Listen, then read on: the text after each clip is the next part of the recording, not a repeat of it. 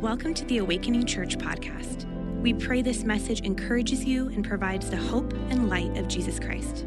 Thanks for tuning in. If we haven't gotten a chance to meet yet, my name is Roland, and I get the honor and privilege of serving as our church's youth director. Uh, thank you, guys. Doesn't that make you want my job? uh, Anyway, well, like we said, it's really fun to kick off the new year together, and it's no secret right after this weekend uh, that we made it to 2022. And yeah, all right. And with it comes all the typical New Year's traditions, right? The ball dropping, maybe some small get togethers, uh, reminiscing on the last year, maybe new gym memberships or a new fitness watch.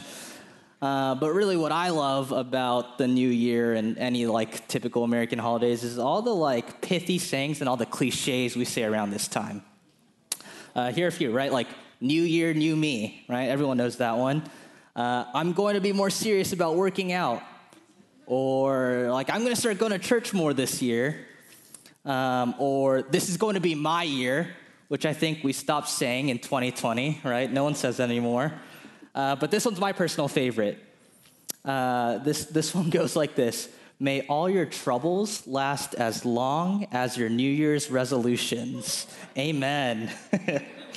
Amen. And I'm poking fun at it, right? But our language around this time, it typically revolves around wanting change, uh, about new rhythms and goals and resolutions, um, which I totally get because I think around this time, we, we all start to catch the bug, but, but I caught the bug a little bit earlier this time around. Uh, I, I wanted all that back in October. A few things lined up just right in September. Um, first thing, right, I had to go to my first in person seminary class for the first time in, like, during the pandemic. And if you've ever been to Western Seminary's campus, you know you have to go up these flight of stairs. So I had like my three like small textbooks, and I walked up the stairs, and I got to the top, and I was huffing and puffing. And then I remember, I remember getting to the top before I opened the door. I was like, "Oh no, I'm tired." like that was hard. That same month, right, September, uh, Awakening Youth is just like kicking off. So we're getting into the full swing of things. And I think what had happened is we ate a lot of pizza that month, and I was really starting to feel it. It was not good. But the kicker was, uh, in that towards the end of that same month, Ari, right, my wife, she showed me uh, that someone had completed a perfect fitness month on their Apple Watch. And if, if you don't know like how an Apple Watch works, what it does is it does a few things. It tra- when, when it comes to your fitness, the way it displays all that is it tracks like how long you stood up, uh, how much how, like how much time you spent exercising and how many calories you supposedly burned. And Ari showed me someone that completed it for like a whole month straight. And my competitive nature and myself was like, oh, I, I can do that. In fact, I think I need to do that. But more importantly, I can do that. So October came, right? October came and I, I, set out to reverse some of the damage that I had done to my body that I blamed on the pandemic, not my own doing, it was all the actors around me. So for 31 days, I became a little bit obsessive. I started going on runs at like 10 p.m. My mom came to visit, and I was like, hey, I think I'm gonna go on a run. I'll be back in like six miles. Uh, I started doing jumping jacks in our living room to like trick my watch into thinking I was working out. Um, uh, I hate to admit this in front of my bosses. I was at the office and I would like take more bathroom breaks so I could get those standing hours in all, the, all these things I had to do to get a perfect month, but you know what? I did it. I did it. I got 31. Don't, don't cheer yet. I did it. I got it all done. But the second November 1st came, you know what happened? It all went down the drain. It all just was all for nothing because, truth be told, once November 1st hit, uh, I hate to admit this as well, but I can count on less than one hand how many runs I've been on since. It was bad. And the, the only thing that really kept me pushing through, that competitive nature in me, sure, was really, though, to have a sweet Instagram post at the end of the month. And a sweet Instagram post I had. Um, but through all the sore, stress, and silliness, that, that's what happened. And I'm being silly about it, right? But after making and breaking resolutions, right? That whole month that I had, that's typically how a lot of our New Year's resolutions go. We're happy that it lasts for a week, a couple weeks, a month, and for the really like studious, like maybe a couple months. And I'm be- being silly, but after making and breaking resolutions for decades now, I know I'm older than I look. I've become somewhat hardened to the idea that these things really have like everlasting change, right? We set out the new year and we have all these wants and desires for a new me, a new, better, a new and improved version. We see the, all the like flaws, we're like, okay, we need to work on that this year. And what's happened, right, is I think I've become pretty cynical to the idea of, of making resolutions around this year because usually, like my fitness month back in October, they don't last. And I know it's true for all of us. We, we all want to see growth, change, joy, career advancement, purpose, right? That, that's what we all want. We, we want to learn, improve, create a plan, be better. And yet, like the new Apple Watches, the, the gym memberships being renewed, all the promises we make to ourselves, all of our planners, and, and all that, we're, we're often constantly met with disappointment, right? Or we, we strive and strive and strive, but we throw our hands up in the air because of how unsustainable that pace is or that grit becomes. And I know it's only January 2nd today, and I know most of us are still strong on our New Year's resolutions. But what happens when we don't feel that same way at the end of the month or in February or March? What's really worse, or what, what, what's really problematic, I guess, is that disbelief about change in our life, uh, that, uh, that disbelief about seeing change that'll last in the things that we want to see happen in our lives, that that actually seeps into our discipleship to Jesus, right? It, it happens in the weightier things, the deeper things, the things that we really care about uh, as we think about being more generous or compassionate and loving, gentle and kind. Some, sometimes, and dare I say, oftentimes, when we, when we set out on these really noble and godly things, we find ourselves in a rut, right? Maybe we go strong for a little bit and we find ourselves stuck.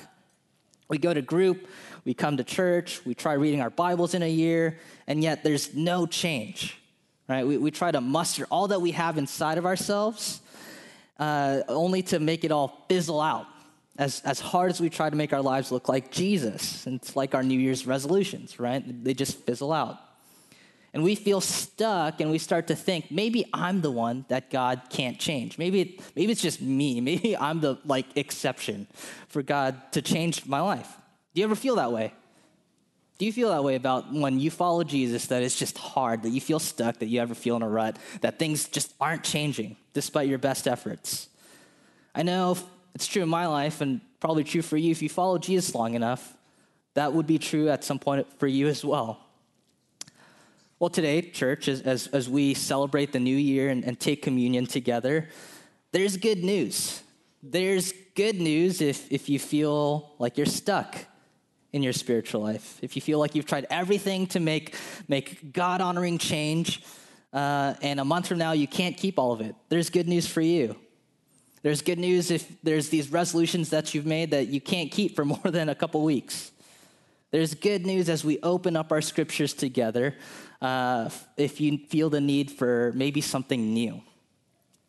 Uh, if you've got your Bibles, what we're going to be doing is this morning we'll be turning to Second Corinthians chapter 5. But as you get there, um, what's going on is the Apostle Paul is writing this letter.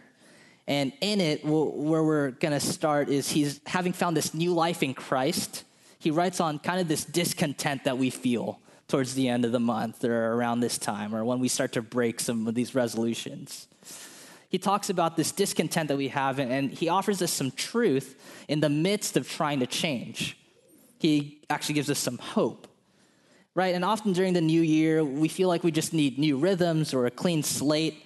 And often we take that same mindset and try to apply that to our spiritual lives. We just need new rhythms and maybe just a clean slate. But when it comes to our sanctification or, or this like fancy theology word uh, for becoming more like Jesus, when it comes to that, uh, the Apostle Paul, he writes that instead of, instead of maybe that just new slate or new rhythms or just this happening or this like lining up the, the right way, he says instead, through a new perspective, a new reality, and a new activity, we can find our hope anchored in Jesus. So, in this passage of scripture, Paul, what he's doing, right, he's reflecting on the power of Christ, of Jesus in our personal change. And in these verses, what he is doing is he's helping He's, he's exploring the hope that we can have in Jesus and not just wish for change, not just like hope for change, but expect it in our lives. So if you have turned there with me in chapter 5, we'll start in verse 16. This is what he writes. From now on, therefore, and the therefore that Paul's talking about, uh, he's referring to the death and resurrection of Jesus and the controlling power of, of Christ's love in his life and how it's changing everything in him uh, and affecting the way he lives. That's the therefore he's talking about. Therefore, we regard no one according to the flesh. Even though we once regarded Christ according to the flesh, we regard him thus no longer.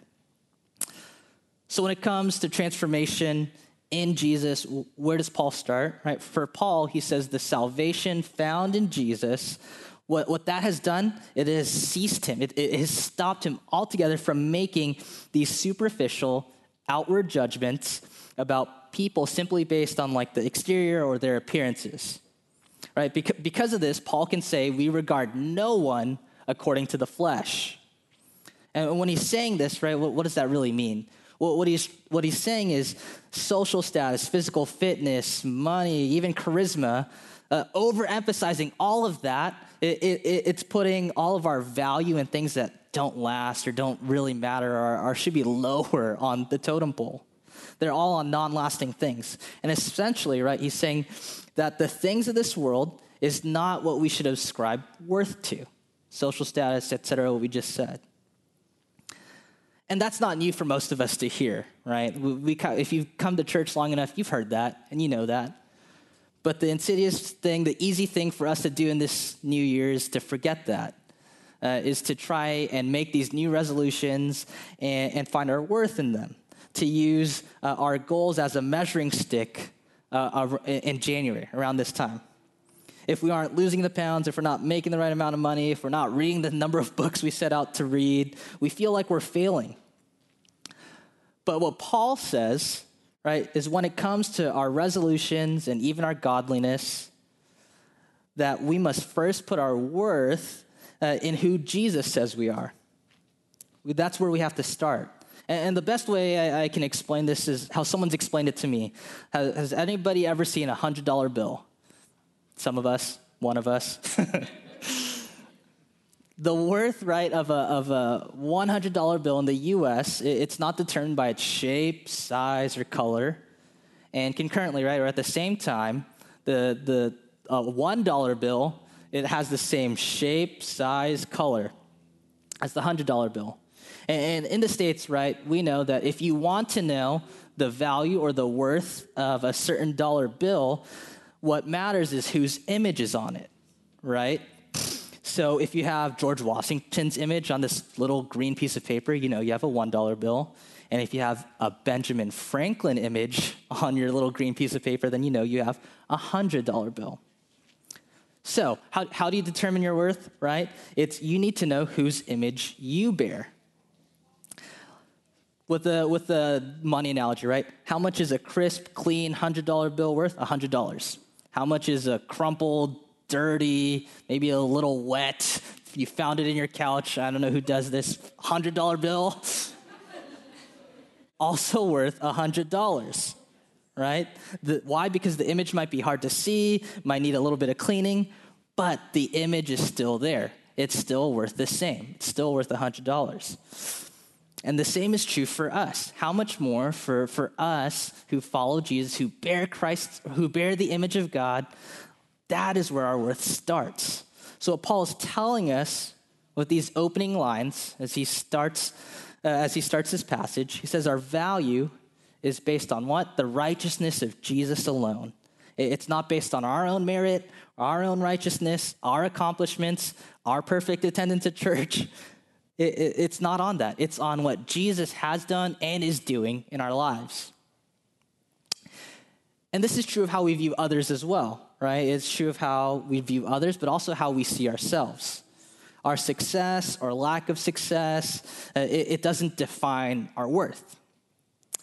Um, no, like no matter how much we pray, how much we read our Bibles, no, whatever amount of gym like membership, perfect attendance that you have, it, it doesn't change a thing. right? Our, our value is still based on whose image we bear.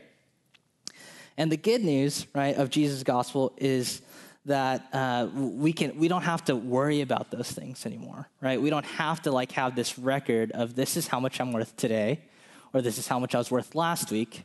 It's all the same because of whose image that we have, and that's the new perspective that Paul wants us to start with.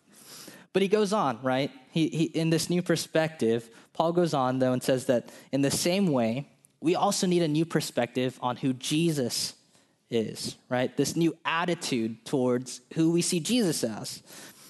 And what Paul is trying to do is he's saying we need to move away from seeing him, right? When he says we need to not regard him according to the flesh anymore, we need to move away from seeing Jesus as just some good teacher or some religious leader. Because, right, when we do that, he's just some teacher with good ideas, right? Some teacher that just wants to make our lives better. But instead, what Paul's saying is we need to see Jesus as God become man, right? Regard him no longer according to the flesh. We need to see him as the long awaited Messiah that we just celebrated Christmas just a couple weeks ago. See, if, if we regard Jesus according to the flesh, then he's just some teacher with axioms or, or values for us to maybe inherit and make our lives better, maybe some advice to take. But if we shed that and take on the perspective Paul is offering us, then we remember that Jesus doesn't just have uh, some, some, some good advice, but he has the power to make a dead body alive. And the same power uh, is available to us as we try to change and look more like him. So, with this new perspective, right, Paul's like, take this new perspective. No longer re- regard anyone according to the flesh, Jesus included. You need to see that your value is not in, in, in what you can or cannot do. It, it's in Jesus and God alone. With that, he moves, he leads us to a new reality, right? A new reality. So verse 17 and 18, it goes like this. Therefore, if anyone is in Christ, he is a new creation. The old has passed away. Behold, the new has come. Verse 18. All this is from God who through Christ reconciled us to himself and gave us the ministry of reconciliation. Paul says, right, for, for all those who follow Jesus, we can have hope. We can have hope. Why? Because with our perspective changed on who Jesus is and where our human value comes from, we don't just have to have this wishful hope, it, we have this anchored hope, this strong and sturdy hope in eternal glory. Right? He says, The old has passed and the new has come. And where does it all come from? It comes from God above through Christ. The same yesterday, today, and forevermore, the Alpha and the Omega, the beginning and the end. It's the one true living God that we have hope for new creation. And sometimes I forget this, right? Sometimes I, when, when it comes to hope for change in my life, I forget this. But this is really important, Awakening Church, for, for us to get this because uh, when I go to the Father and I ask Him to transform the jealousy or the greed or the bitter, bitterness in my life, when I seek for a more loving and giving heart, that I can actually ask with certainty. I think far too often when I approach God with these things, I approach Him more like a slot machine. You'll learn about what that is some other day we often approach him like a slot machine. I know I do, right? Is that we just throw prayers up and then we kind of just pull this lever and hopefully, maybe it'll all work out, right? That's usually how we go, right? We, we go to this thing and we're like, maybe, I don't have much hope in this, but it would be nice if it worked out.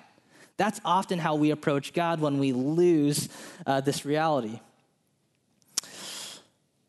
But that's not that's not the God of the Bible, right? That's not how we are to approach the God of the Bible. No, we go to the we don't have to go to him with that New Year's cynicism that I have. We, we can come with great expectation that the old is past and the new has come.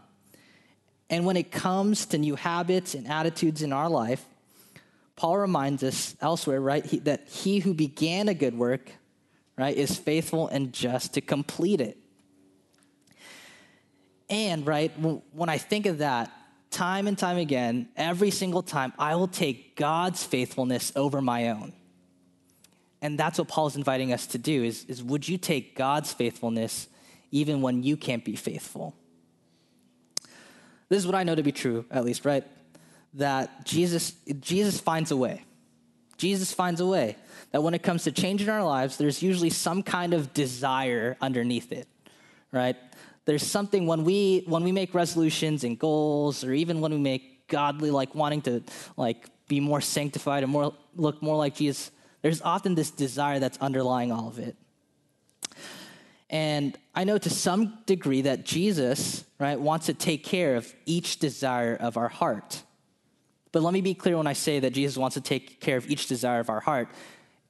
Don't get stuck on the outcome. Jesus doesn't want to make everything that we want in our hearts to come true, right? Because that would be silly. That would actually be a bad idea. But what he does want to do uh, is take care of those desires. Some examples, right? Maybe behind that desire for finding a life partner is really a desire for deep companionship, right? Which, which Jesus offers in his church. Maybe that desire for career advancement or climbing the rungs on the company ladder is really a desire for purpose, which Jesus can give us. Maybe those desires for those fitness goals or whatever it is uh, is really a desire to be admired. And, and there's nothing like finding admiration from our Heavenly Father. Don't get caught up on the specific outcome. Instead, be expectant on how Jesus wants to meet those desires. Have you been expectant on Jesus' promises this year, this last year? Where in your desires to reach certain goals and resolutions in life can actually be found in God, in Jesus, in His church, in His people? Where have you lost hope where God says, find hope in me, to trust me, to trust my faithfulness? Uh, I love what the late, great pastor and author Eugene Peterson says in one of his books about hoping. Uh, he says this Hoping does not mean doing nothing is not a fatalistic resignation, it, it means going about our assigned tasks, confident that God will provide the meaning and the conclusions. Uh, he goes on, it is not compelled to work away at keeping up appearances with a bogus spirituality. It's the opposite. It's the opposite of desperate and panicky manipulations, of scurrying and worrying. And hoping, he goes on to say, is not dreaming is not spinning an illusion or fantasy to protect us from our boredom or our pain. It means a confident, alert expectation that God will do what he said he will do. It is imagination put in the harness of faith. It is a willingness to let God do it his way and in his time. It is the opposite of making plans that we demand that God uh, put into effect. Telling him both how and when to do it that is not hoping in God, but bullying God. Oh man, doesn't that just hurt a little bit? But Paul, with Peterson, he reminds us that we can trust and hope in what God is doing. With a new perspective and a new reality, Paul, he, he, he goes to the last part of our scripture with this, verse 20. Therefore, we are ambassadors for Christ God making his appeal through us. Uh, we implore you on behalf of Christ, be reconciled to God. Paul, what he does, right, is he ends with this new kind of activity to take over our lives. No longer are our strivings just for personal gain. No longer are our achievements just so we can we can be better.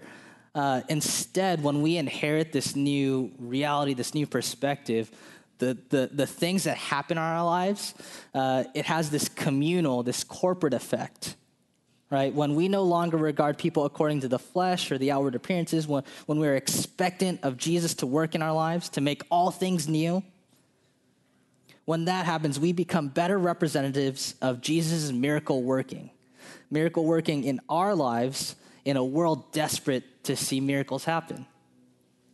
Paul's saying that, that God's plan for redeeming people is through people, through you and through me. And, and that's really good news. I think that's really good news, especially for us sitting in church right now. Because if it's not that, if it is not Jesus changing our lives and in turn changing others, then it's just this my, this personal activity. It's just religious in nature. It's just these things that we do. But if our new activity is rooted in Jesus and his power to change our lives in the places where we don't expect it to ha- where we often don't expect it to happen, then it's dependent on his commitment to us and no longer our commitment uh, to ourselves. And it's been in our youth ministry where God has really reminded me about this, right? This new perspective, this new reality, uh, and this new activity. Uh, years ago, when I started as our youth director, uh, we had this student start coming around to Awakening Youth. And I'm not sure how, like, how much experience or how much time a lot of you have spent around youth groups, but you know, there's sometimes that student who's super fun, who's really cool, who's great to be around, but is really just showing up because their parents are making him come, right? That's not true anymore, but this was back in the day. Well, one of these students, right, was, was coming around, um, and years passed until eventually they graduated high school and moved on from my youth ministry. And again, maybe it's just the New Year's cynicism that I have in my heart. Um, and the, the lack of expectation that I had from God. But this student became one of those people uh, that we all have in our lives that we just don't think they'll ever have a saving faith in Jesus, right? We, do we all have that kind of person in our life? That's the kind of student that this person was. So, again, a couple more years passed as they graduated, and a few months ago, I got this text out of the blue. And in this text from this student, he said, he suddenly became more interested in Jesus, in spiritual things, in fasting, and reading his Bible. And what he wanted was some help and some guidance on what to do next. And with all of that newfound stuff that he had, doesn't that blow your mind? Like, think about that. Someone that you know that you never expect to know Jesus, let alone desire to know Jesus, Years go by, and all of a sudden you get a text like this. Ain't that amazing? Isn't that incredible? Well, I share this story, right, because I think it's at that moment where that this sermon kind of made sense to me, right? I was reminded of the ability for God to do more than I could ever expect or imagine. And more than that, right? We're in this new kind of activity. God didn't just do something in someone else's life to change their life. That activity in this former student's life encouraged my own faith, challenged me in my own, in, in, in what I was doing, right? Because as this former student shed the old humanity, embraced the new, the new perspective, new reality, and new activity, all the more I wanted to seek those things in my own life. And I'm going to invite the band up now, but what we're going to do next is we're going to take communion. We're going to take communion t- together because I can't think of any better way for us as a church to celebrate Jesus' commitment and power uh, to change us and our lives and celebrate the new humanity that, that, we, that we have in Him than taking communion together. Right? Because at the end of the day, uh, this it, it, doesn't lead us to wanting to accomplish our goals. It doesn't uh, lead us into wanting to make more resolutions or to try harder to keep all of them spiritual or not, the reality is that we'll all fall short as we make these goals for our lives, as we try to follow Jesus, as we try to become more like him. We're all gonna fail, we're all gonna mess up at some point. But in that failure, we are reminded of Jesus' victory, right? Of Jesus' victory over sin and death. And instead, this passage should lead us to the communion table Paul writes later on in 2 Corinthians, For as often as you eat this bread and drink the cup, you, you proclaim the Lord's death until he comes. So at the communion table, uh, what we remember is that a new perspective and a new reality was made possible because of Jesus' commitment to his people. Commitment and obedience that led him to a cross, to bear death. But it doesn't end there, right? It ends in resurrection and in new life, a, a place for us to find ourselves in Christ, in union or in step with Him. In Christ, we get to identify with him, and that's all made possible by his blood, death, or his death and resurrection. In all our hardships, our ruts, our worries, Jesus walks with us. He equips us, He, he power, empowers us, He gifts us. So, would communion today lead you to a new perspective of the world, a new reality in Jesus, a new activity that points to Him? And what I'm going to do next is I'm going to pray for us. Uh, Robbie and the band, they're going to lead us in a couple songs. I want to invite you to remember this as we take communion together. Join me in prayer. Father in heaven, God, we, um, man, we, we owe our lives to you. We owe all the things that uh, we have, it's, it comes from you. Uh, as we start the new year with the fervor we have for, for change and um, for resolutions to be kept, uh, for us to look more like your son Jesus, we pause and say that our best efforts uh, are pale in comparison to uh, what Jesus has already done for us. So instead, God, would, would you help us to experience grace uh, and peace? Uh, and would that empower us uh, to be your people, to live um, the way you've intended us to live, to love others, and to love you the way you intended us to love? God, we need your help to do that. Would your spirit help us? Would your spirit remind us of this grace that you offer all people? Uh, so, Father, as we take this communion together, uh, would we remember your son Jesus as a church? All of God's people said, Amen. We hope you are blessed by this message. Please subscribe to our podcast for access to every episode as they're uploaded. And hey, we'd love to connect with you. Take a next step by filling out our virtual connection card at awakeningchurch.com/card.